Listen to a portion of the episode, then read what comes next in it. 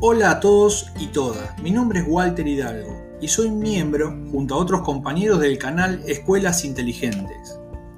Hoy vamos a hablar de los entornos personales de aprendizaje y cómo son tan importantes para el concepto de escuela inteligente que describimos en el episodio 1.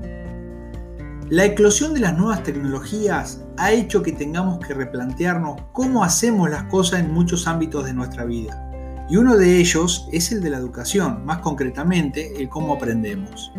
De ahí que resurja con fuerza el concepto de entorno personal de aprendizaje, que aunque siempre ha existido, aunque no éramos tan conscientes de él, ahora se redefine para integrar las múltiples posibilidades que ofrece Internet y las nuevas herramientas digitales. Antes, estos entornos estaban integrados por lo que leíamos en libros y otras publicaciones, lo que no nos llegaba a través de los medios de comunicación tradicionales, como la radio o la televisión. Y nuestros contactos también lo hacían, docentes, familia, colegas. El desarrollo de Internet, sin embargo, ha multiplicado las posibilidades de aprendizaje.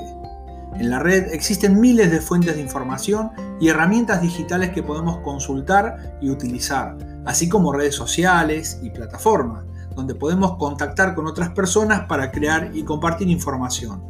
Esta sobreabundancia de recursos ha hecho que nuestros entornos personales de aprendizaje sean muchos más ricos y complejos. De ahí nace la necesidad de que tengamos que pensarlos, gestionarlos y explicarlos. ¿Por qué es importante para aprender y enseñar?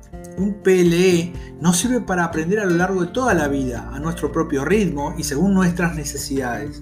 Es importante para los alumnos porque aprenden a aprender y descubren por sí mismos todo el mundo de posibilidades que la red que les ofrece en este caso la red como fuente de conocimiento. Em, les obliga a seleccionar y organizar las fuentes, a ser críticos con las, que eligen y a utilizar nuevas herramientas para expresar su conocimiento de distintas formas. También a conectar, digamos, con expertos en temas que le interesan y hacerse preguntas y a plantearlas con el objetivo de aprender.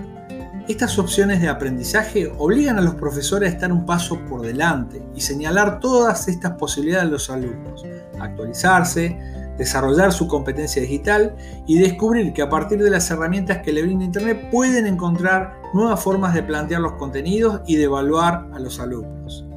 A través del contacto con otros expertos, además, pueden aprender y adquirir formación en nuevos métodos pedagógicos que les sirvan para ir más allá y llevar el aprendizaje en el aula un escalón más arriba.